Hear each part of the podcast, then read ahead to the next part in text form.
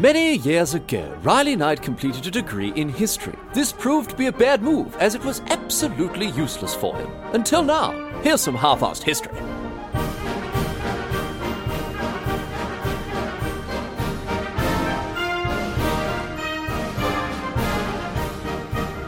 Going on, mate? Great to be along for some more half-assed history. This week on the agenda, going to be having a chat about the assassination of James A. Garfield. Now, a number of American presidents have been assassinated. Of course, pretty buckwild stuff has come out of the uh, the history of the of the U.S. presidency. But this story here, I'll tell you what, a lot of interesting little uh, sort of details uh, came out of this uh, this whole story here that, that, have kind of escaped the attention of most people who, you know, of course, know a lot more about the assassination of people like Lincoln, people like Kennedy, and and, and even McKinley. But uh, the assassination of, uh, of Garfield was, is, oh, geez, there's, there's, a lot of you know, a lot of crazy stuff came out of this uh, this story. So let's get to it and have a chat about what went on, uh, you know, during this period here. So we're going to start off with our our dramatis personae here, the people who are involved in the, in this little saga that took place here. And of course, beginning with James A. Garfield himself, the man, the myth, the legend, let's have a chat about what he was all about. So, in 1831, this bloke was born uh, on a little farm in Ohio, and uh, he actually uh, he fought as a major general uh, in the Civil War before he entered politics. So, this bloke, he's been around, you know, started in the, started off in the in the farm, worked his way uh, towards becoming, you know, not just a, a, military man, but you know, pretty pretty well up in the chain of command there, and then enter, entered politics, and, and ultimately uh, makes a, a, successful bid for the presidency. Now, the other person, of course, that's probably the, the, the, biggest, the major player in this story is uh, is another bloke named Charles Guiteau. Now, Charles Guiteau uh, is, of course, the man who, who ended up shooting James A. Garfield. Spoiler alert. I mean, he did. You already sort of knew he was going to get assassinated here, so you know, sorry to sort of ruin it for you there. But uh, Guiteau was the bloke who pulled the trigger, and he was born ten years after Garfield in 1841 to a, quite a large family of religious zealots. He was born in Illinois with, uh, with them. And uh, he worked as a lawyer and also as a theologist uh, with them uh, there. And uh, he was, I'll tell you this much, he was uh, definitely a few stubby short of a six pack for, for a number of reasons. So, first of all, you know, this this religious zealotry kind of got stuck in there nice and deep. And he, uh, he ended up being part of this sort of religious polygamous cult for a few years, which obviously is, a, you know, raising a couple of eyebrows up and down there like that. But also, when he was a bit younger, he actually nearly got committed by his family. He nearly got committed to a, to a, a psychiatric or a psychological institution there because he tried to uh, attack his sister with an axe when he's out in the backyard. He's you know chopping firewood or whatever else he's doing. Don't know. You know, she comes out. She goes, "What are you doing, mate? Jeez, you look like an idiot trying to chop that wood. You don't even know how to use that axe, do you?" And he goes, "Well, mate, I'll tell you what. I'll show you exactly how much I know how to bloody use this axe, and he, he I'll, I'll, chop you to bits with it, mate. How you like that?" And he ran at his sister with his axe, and luckily she wasn't uh, she wasn't hurt. But uh, all the same, after this, uh, his family was like, "Well, this bloke, he's you know he's he's, he's than a squirrel's portaloo here, so we're gonna we're gonna have him uh, chucked away, chucked in the loony bin there." But he, he did actually manage to flee. He ran away before he could be uh, you know sort of captured and uh, and committed there. So uh, he ended up, uh, you know, essentially, you know, moving away from his family in this in this regard. But I tell you what, he's he's you know proclivity to be absolutely bloody bonkers didn't go anywhere because uh, when he started getting involved in politics, he was actually just as much of a, a wacko, essentially, uh, even at that stage. And, and, at that stage, this is when Garfield was campaigning for the presidency. He's, he's campaigning for pre-selection, which obviously is a is a, a, political process in the United States that people probably be familiar with, given the, the sort of the huge amount of attention it gains in the lead up to any presidential race.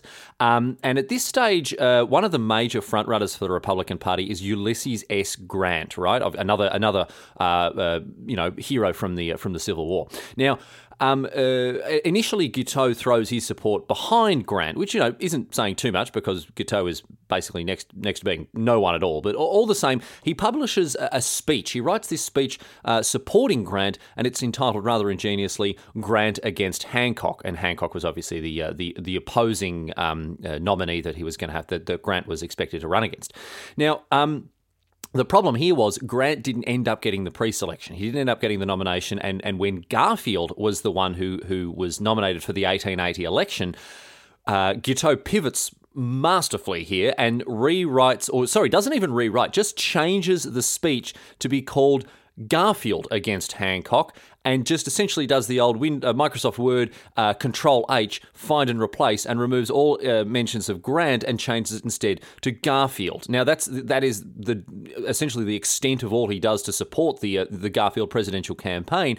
But when Garfield wins the election, if you'll believe this, Guiteau decides that his speech was pivotal and, and almost responsible for the victory uh, that Garfield had enjoyed, and therefore Guiteau deserved a diplomatic post for services rendered. So he was that convinced that he'd actually swung the race in Garfield's favour uh, that he was expecting to be rewarded for it, essentially. So, what Guiteau does is he starts to hassle Garfield and other prominent Republicans up and down the East Coast. Um, and, and, you know, there are, there are senators up in New York, and there are people who are, you know, sort of in the higher echelons of the, of the American, uh, of, the, of the US government at this stage. And Guiteau's going around knocking on their doors and all this saying, mate, get stuff. We're not interested in you. Like, go and, I mean, go and talk to the president if you're that worried about it. You know, go and, you know, trying to fob him off, obviously, trying to get rid of him. But rather than, you know, just giving up, Guiteau does exactly that. He marches down to Washington, D.C., and he starts to harass Garfield personally, right, as well as these other prominent Republicans. And because in these days, the public, you could you could visit the president in the White House, you know, just like any other sort of government office, just like a bank. You'd go there, you'd take your little ticket, you'd sit on your little, uh, you know, your little wait in the waiting area there, flipping through Women's Weekly or whatever else, waiting for uh, your time to go up and actually have a personal consultation with the president. And Guiteau did this day in and day day out. This was this was quite astonishing because his behaviour, he was, as I say, absolute wacko, right? He's got no money. So what he's doing, he's going around from boarding house to boarding house, um, uh, looking like an absolute vagrant and smelling like a tip because he, he isn't able to pay his bill at any of these places. So we'll go there, stay, stay a night, and then, you know, when he's essentially chased out after they start to, you know, try to try to get the money off him. He's like, no, no, he's out of here, and then he's off down to the next one, next one, and, and what, what have you and, and he's not washing, he's not showering, he's not shaving, he's not able to take care of himself. So he, he looks and smells like an absolute vagrant here. And every day he's going to the bloody White House expecting an audience with the president. Now, of course, you know, to begin with, he, he, he is able to make this claim to Garfield. And what he says, and this is this is very funny as well. He walks in there and says, Hey, you going, old fella? Uh, good to see you, Jimmy. Listen, mate, because of that speech, I am going to grab a diplomatic post off you uh, just to, just to say thank you. That's all right. No worries at all. Um, I would like to, uh, I'd like the ambassadorship in Vienna, if that's all right. Although I suppose I will settle uh, for Paris. And, and, and he did, you know, he was saying he would settle for Paris, which actually I think is actually pretty pretty prescient of this bloke because Vienna, I don't know if you've ever been to Vienna. I tell you what, absolutely beautiful city, beautiful city, one of the most romantic places on earth. Definitely get down to Vienna if you got, to, you know, bring someone along like that. They're gonna they're gonna absolutely love it. Uh, and Paris, obviously, rubbish. I've never had a good time in Paris, and I don't. I think Guiteau was, you know, a bit ahead of the time there. He knew that Paris is a bit a bit of a waste of time, to be honest. But you know, he would settle for it all the same. Very generous of him. But uh, Garfield essentially tells him to stick it up his bum and uh, and get out of here and stop wasting his time. And to the point where eventually Garfield has to go to his, uh, you know, his mates and he, the other staffers that are there, and uh, and and just essentially block Guiteau from ever coming in to, to seeing him. And so he gets fobbed off. And uh, it's at one point, the Secretary of State, James G. Blaine, uh, comes to Guiteau and says, "Mate, you've got to stop coming in here. You've just got to go and get stuff. We're not interested in talking to you. We, don't, we just we don't want to have anything to do with you, mate. You, you know, you you you smell like rubbish. We're just really not into the this whole situation. So would you please just go and find something else to do with your time?" Now, Guiteau is not happy about this. He's not happy about this at all. He is he is super super miffed that he's been uh, you know he's been sort of palmed off like this. This rejection doesn't sit well with him at all, and he then decides that God has told him to kill Garfield uh, which is not the most sort of measured response to uh, to a, situation like this, but nonetheless, that is the path that he chooses to take here. So Guiteau, he, uh, he he rounds up some he rounds up some cash somehow. He borrows fifteen dollars. Now I'm not sure exactly how he, he got his hands on this money, but he managed to find himself fifteen bucks, which is almost four hundred dollars in today. I'm, I'm, sorry, I'm talking in United States dollars here, in US dollars. Uh, almost 400 bucks in today's terms. So, so quite a quite a sizable loan that he, he managed to secure there. And with this money, he actually bought a gun. He goes and buys a gun with it. Now he doesn't know anything about firearms at all. He knows. I mean, I guess he knows that you point one end away of you, away from you, and, and then squeeze one other bit, and then a loud noise happens. The other person falls to the floor. But essentially, he didn't know anything about you know the quality or the the. I mean, I, I'm showing my ignorance here as well because I don't know too much about either. Anyway, he goes into this gunsmith and he buys an extremely powerful revolver, the sort of thing you know you could kill an elephant with at, at, at you know at a couple of paces, whatever else. And and he and this this is what's just the most ridiculous thing about this story. After buying a, a gun that is that is entirely inappropriate for a, for an assassination, he also paid extra for one with an ivory grip. So there are two identical models. One has a, normal wooden grip, and the other one has a, a nice sort of inlaid ivory grip, right? And Guiteau buys the one with the ivory grip, despite it costing more, because he thought it would look better in a museum after he'd used it to shoot the president. He was thinking that far ahead. He thought, oh well, you know, folks are going to flock to the uh, James A. Garfield Memorial Museum, and they're, they're going to want to be impressed by the gun that did it. I can't just use any old shooting stick here. I need something very special. So he has actually pays extra for this, you know, special looking uh, ivory handled gun. Anyway. He spends a few weeks practicing shooting the gun, um, and you know nearly gets knocked on his ass the first time he fired it. Uh, but apart from this, you know he, he gets his, he feels his way around it and, and gets to sort of figure out how it's going to work. And uh, this is just, I mean, you know, that's a reasonable step of preparation to take, I feel. If you're going to try to shoot someone dead, at least get some practice in. But the other thing it, is in, does in preparation for this assassination is he goes to the Washington, D.C. jail and asks for a tour because he wants to be acquainted with where he anticipates he'll be locked up for the rest of his life. He actually wants to become, you know, because he expects to be locked up there, he actually wants to go and become familiar with the area that he assumes is going to be his new home. This bloke obviously is just, I mean, I mean, I tell you what, he's, he's, he's well and truly, he's a lot of sandwiches short of a full picnic here. I don't know what's going through his head. Anyway, the stage is set after he has uh, made all of these sort of preparations and he's ready to uh, actually start stalking down the president and to find an opportunity to, to put a uh, to put a slug through. Now, back in the day, this actually wasn't all that difficult, as the president's his itinerary, essentially the president's movements and itinerary, were published in the papers. It, it was just public knowledge where these uh, where, where the you know he was going to be with all his all his other staffers and, and you know his meetings, his schedule, whatever else. Anyone anyone could read about where he was going to be at what time, and so uh, you know, he, he, buys his copy of the whatever Washington Times and uh, Washington Post and, uh, and and and flips through it and, and, finds out where the where the president's going to be and starts to tail him and, and, and, track his movements.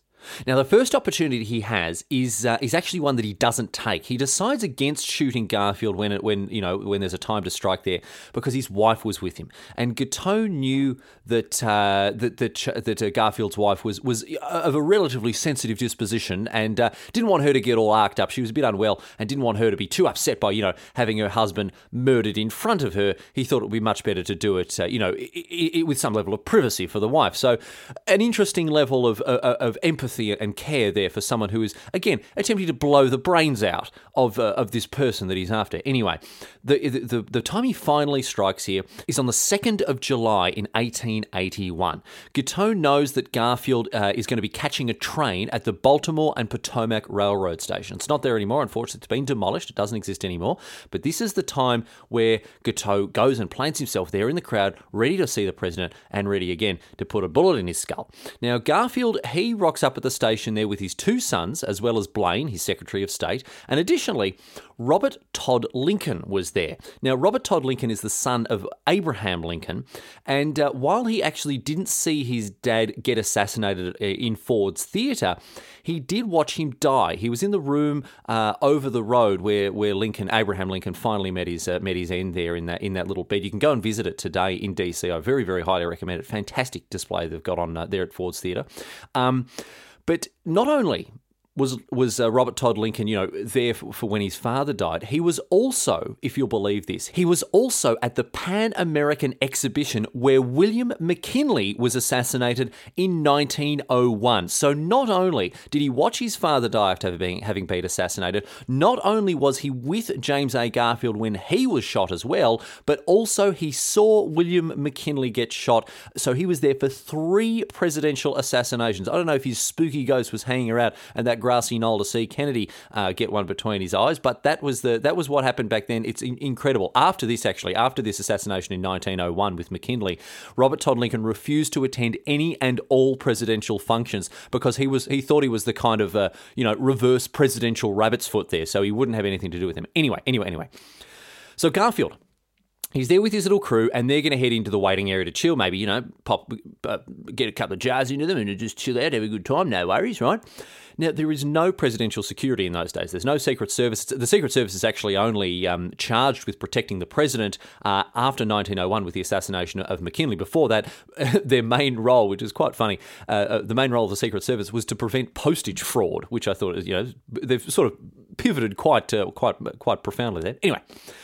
Um, Guiteau, while while Garfield is there wandering through to the waiting area, Guiteau leaps out from the crowd. He's he's brandishing his gun, and uh, just like that, he shoots Garfield straight in the back. And then again, when the president throws up his arms, the president throws up his arms. He goes, "My God, what is that?" Which is not particularly the most sort of you know heroic thing to yell at a time like this, but you know, let's give this bloke some credit. He's just been bloody shot in the back, so you know, settle down. Anyway, he he cops two of these slugs right in the back. Now, Guiteau, as soon as he shot the president twice like this, he tries to scarp. He tries to get out of there quick, smart, but he barrels straight into, if you'll believe it, it's ridiculous. He turns around, tries to run away, and he runs straight into a cop. He runs straight into a policeman off duty. Patrick Kearney is this bloke's name.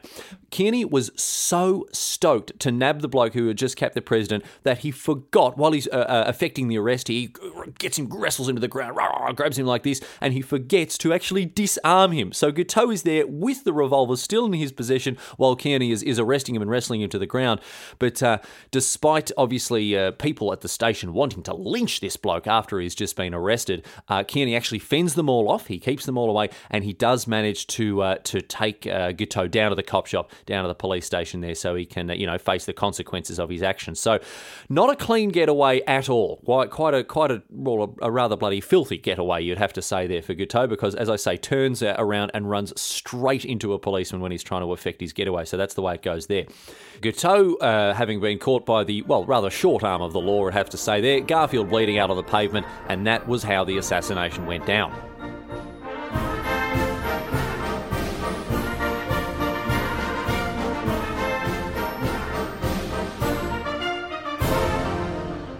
So, after having been shot like this, Garfield is taken back to the White House. All of the doctors, of course, are summoned, all the presidential doctors are brought around uh, to attend to this bloke. And uh, unfortunately, they don't think he's going to make it through the night. One of the bullets uh, is still in him, uh, and uh, he's got a terrible fever. And generally, things are looking pretty bloody grim for Garfield. But I tell you what, he's a, he's a fighter, this bloke. He digs in deep, he rallies, and uh, through over the night, he actually starts getting better. And, and it actually looks like he may make a recovery. Now, while he's convalescent in bed, while he's recovering there and resting, interesting.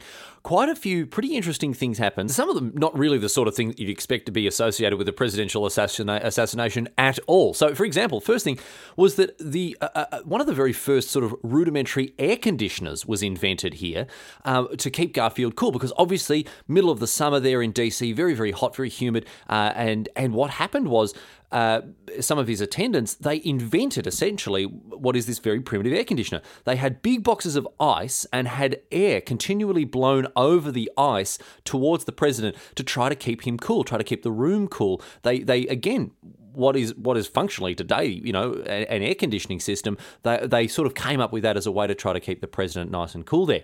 But the other thing that's even that, that's sort of even more interesting here is that Alexander Graham Bell, uh, who you know is sometimes credited with having invented the telephone. Obviously, that's a huge big debate there. I'm not going to get into that today. But uh, Alexander Graham Bell, in any in any anyone's language, a very very famous inventor. He visited uh, Garfield while he was there in bed uh, with a primitive metal detector because, of course, there's still this bullet lodged somewhere in Garfield's body and they cannot find it. So Bell is there. He thinks he's the man for the job. He's like, "No worries, fellas. Give me this. Uh, give me your access to the president. There. I'll use this the, this metal detector and I'll find where this bullet is, and we'll all be laughing. No worries at all." So this attempt is, you know, a, sort of uh, promising as it as it could have been, uh, it failed miserably, and there are there are a couple of reasons for that. First of all, uh, the metal frame of Garfield's bed was uh, was keeping the thing, you know, going off like a fire alarm the entire time, so they didn't move him out of this metal framed bed to, for for Bell to be able to search properly. And the second bit, which is just unbelievable, is that the head doctor, the self-appointed chief doctor, I might add, uh, D. Willard Bliss he wouldn't let Bell search on the left hand side of Garfield's body because he thought it was on the right hand side, the bullet that is. He thought the bullet was on the right hand side of the body and so wouldn't even let Bell check. Bell's like, no, no, mate, honestly, it'll just take a second. I'll just pop around the other side there, have a look. And is like, mate, don't waste your time. Don't even bother. I'm a busy bloke. Just get it done, you know, and, and we'll, we'll just get out of here. I, I, you know, don't even bother looking on this side when, of course, that's probably where the bullet was. And uh, as a result, Bliss makes himself look like a bit of a bloody idiot. And I'll tell you this, it wasn't the only thing he did that made him look like a bit of a turkey, because oh, these doctors, they were beyond incompetent. It was incredible. They, they, they stuffed it all up monumentally.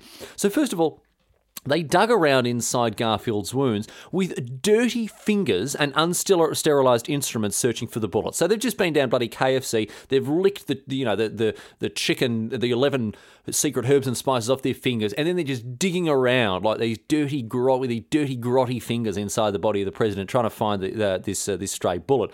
And even worse than this, one of these idiots punctures Garfield's liver while poking around with, I don't know, a, fork that was left over from his lunch or whatever else. Uh, unbelievable. So, so stupid. And, you know, they'd also, as, as, you've, as I've already said, they'd completely stuffed up their guess of where they thought the bullet was. They think it's over there on the right. It was actually over there on the left. Or, and, and there was just no, there was no way they were going to find it because they had no idea where it was. Now, on top of this, you know, it gets, it gets even worse here. They didn't know at this stage, or didn't believe, that you have to keep things clean. You have to keep medical equipment clean and sterile when using it to put it inside other people's bodies. So Garfield ends up with blood poisoning because the doctors are so inept at what they're doing. It's horrendous, right? This bloke gets uh, gets full on blood poisoning because they don't know how to do their jobs. And by the time he dies, poor old Garfield, by the time he dies, his body was filled with pus uh, because of the septicemia brought on by using dirty, filthy, horrible, disgusting old medical tools that hadn't been cleaned. Now, Garfield dies finally, this poor, poor bloke here, he dies finally on the 19th, 19th of December in 1881 at the age of 49. Now, today, Doctors believe that Garfield actually could and also should have survived if his doctors at the time had been, well, you know, bloody actual competent doctors if they'd known what they were doing. So it's actually a bit of a needless death here for poor old Garfield, uh, who suffered enormously at the hands of, of the people who were supposed to be treating him. But uh, as we say, that is the end of him. Unfortunately, as I say, in September, he uh, he finally, uh, well, I was going to say bites the bullet, but you know, he'd already sort of done that in a, in a in a in a figurative sense. Anyway, that's the end of him. He's he's put six feet under, and that is the end of uh, of poor old President Garfield. But what happened to Guiteau, on the other hand? Guiteau obviously is going to face trial for his actions here, and until then, he remains uh, locked up until November. This is when the trial finally begins. So he, he's in the lockup for quite a number of months there, uh, waiting to, to be seen to. Now, his trial was an absolute bloody circus. And he wasn't the only clown there. It was ridiculous the stuff that went on during the trial of Charles Guiteau. So first of all, I'll just I'll just give you some highlights. I'll just give you the, the highlights package, the, the highlights reel here from the trial the, the trial of, of Charles Guiteau. First of all, he constantly criticised his own defence team publicly in the court. He was always having a crack at them, always having a go, getting arced up and telling them how bad they were, badly they were doing in front of you know the rest of the court like that. Just just you know yip yapping about about how bad he thought his defence team was. Uh, eventually, he just decides to write his own defence. And the way that he decided to uh, to write this defence was in the form of long poems that he would then read to the court at length. This is this was ultimately the way that this guy decided was the best way forward. He thought, no, no, no, I've got it. Don't even worry about it. Do it as dramatic poetry. Don't even worry about it. I'll be off scot bloody free. Now, the other thing he does, I don't know if you'd been watching, you know, early episodes of Who Wants to Be a Millionaire, because what he did was the old bloody phone a friend trick. He actually started asking people in the audience for advice when posed, you know, by, with a question or a piece of evidence or whatever else like that. He would actually go, oh, uh, uh, you there in the in the audience, yeah, you bloke in the hat there with the moustache what do you reckon I should say? What, what, do you think the best way forward here? Like this, this is this is just the way that he thought he's you know he was going to get himself off the off the charge here by just asking randoms who would come to you know gaze at this spectacle as, it was unfolding. Anyway, uh, he'd also uh, put on uh, little singing numbers as well, not only poems. He would also sing uh, while while while defending himself, which is you know I don't know if he had a voice of a nightingale. He hoped to impress the uh, the court with that, but that was uh, that was one of the things he did. And the most unbelievable thing that happened during that during the whole court proceeding was was when he took out a personal ad in a newspaper to try to pull a bird. He was actually trying to flirt and court with women while on trial for having murdered the president. So this bloke is just, I don't know what planet he's living on, but I tell you what, I don't even know if it's in this solar, solar system. Might not even be in this bloody galaxy. He's that far removed from the realities of planet Earth. Anyway, he tries to wriggle out of the murder. This is his, this is his main defense. He tries to wriggle, wriggle out of the murder by saying that the doctors had killed Garfield. He says, I deny the killing, although admit the shooting. Now, I actually kind of I'm, not, I'm kind of impressed by this defense because there's a level of truth to the fact that the doctors, I mean, didn't exactly help Garfield not die. But I think old mate Guiteau needed to remember that if he hadn't had the bloody bullets put him in the first place, he probably would have had an easier time of surviving through to the next year. I, I would say, just you know, on balance, balance of probabilities there. So I don't know how watertight that defence was. His lawyers attempted to use the insanity defence, of course, which I can't imagine that would have been too difficult to try to stitch together. But uh, the, the the biggest obstacle to this, after the lawyers had said, "Oh, you know, this bloke's obviously wacko. He, he's insane. He doesn't know what he was doing," Guiteau came out and said, "No, I'm not. No, no, no. I know exactly what I was doing. I'm not insane. No, no, no, no, no. Don't, don't do that one. That's a, that's a bad move. I'm not going to take that right. I, I, knew exactly what I was doing, mate. I knew exactly what I was doing. So the whole insanity defence kind of uh, fell apart a little bit there at the end. And uh, overall, Guiteau was just loving it. He's just loving this whole situation. He's loving the attention brought about uh, by this trial. And this, I mean, I know I keep saying, you know, if you'll believe it, I know I keep saying that this story gets more and more ridiculous. His plan, his plan after having been acquitted from this trial, which is what he imagined was going to happen to him, was that he was then going to run for president in 1884. He's, he thought that the, the fame and the notoriety that he gained by murdering the, the, the previous president would then propel him to victory in the 1884 presidential elections. That was his way forward. Unbelievable, raving lunacy. Anyway, he was quite surprised, therefore, he was quite surprised when the jury found him guilty in January in 1882. And uh, as a result of this uh, this guilty verdict, he was then sentenced to death. A bit of a rude shock there for Guiteau, who again thought he was going to be scot free and living in the in the White House in a number of years. Unbelievable. Anyway, on the 30th of June in 1882.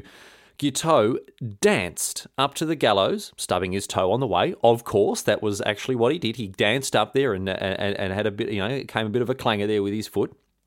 And he shook hands with the hangman and waved to the crowd as his execution was, uh, you know, essentially only minutes away. And he read out a poem. Once again, he, he decided to use this, this final uh, sort of brief uh, uh moment in the spotlight there to read out a poem he had written called I Am Going to the Lordy.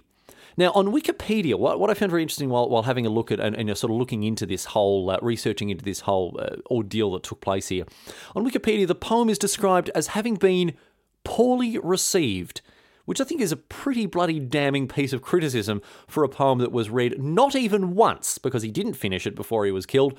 And uh, this is, I guess, not the sort of the poetic legacy that Guiteau was attempting to secure for himself. Anyway, um, he had also asked for an orchestra to, to be playing in the background while he read out this poem, uh, and this request was denied.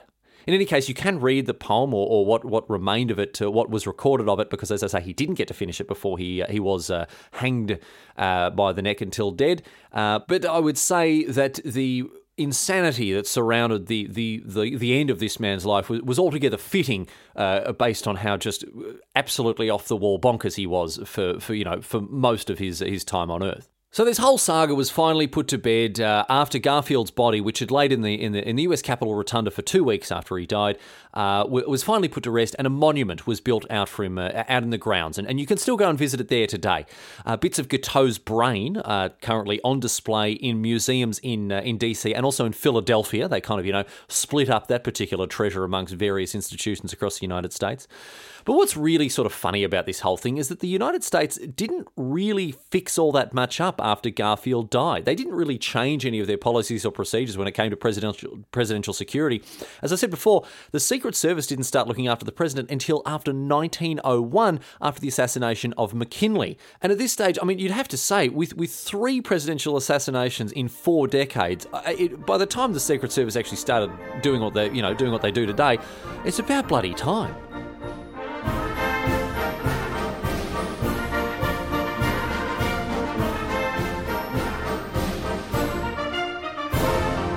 But that's it. That's all she wrote today, sports fans. That is the story of the assassination of James A. Garfield. So much insanity to sort of, you know, filter through there with the way all of that unfolded, but that is the way that it went there. So, as ever, ladies and gentlemen, you can get onto halfassedhistory.net for all the information you need about the show, latest episodes, and what have you. And uh, it, it's there. You can also get in touch with us. Uh, there's a form uh, directly there on the website, or you can send us an email, halfassedhistory at gmail.com. It's always great to hear from you. That is about it for this this week, of course, uh, leaving you as ever with uh, just something to think about here, because, of course, we talked about presidential assassinations. One of the most high profile political assassinations of all time really would, of course, be the assassination of Abraham Lincoln.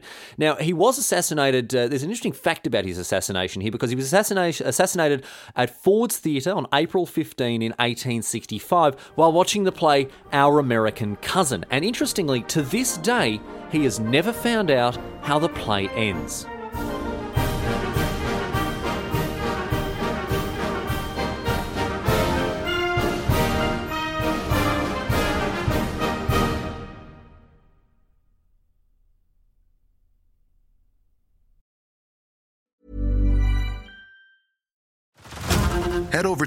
This March, where our new shows and movies will keep you streaming all month long. Catch the acclaimed movie All of Us Strangers, starring Paul Mescal and Andrew Scott. Stream the new Hulu original limited series We Were the Lucky Ones with Joey King and Logan Lerman. And don't forget about Grey's Anatomy. Every Grey's episode ever is now streaming on Hulu. So, what are you waiting for? Go stream something new on Hulu.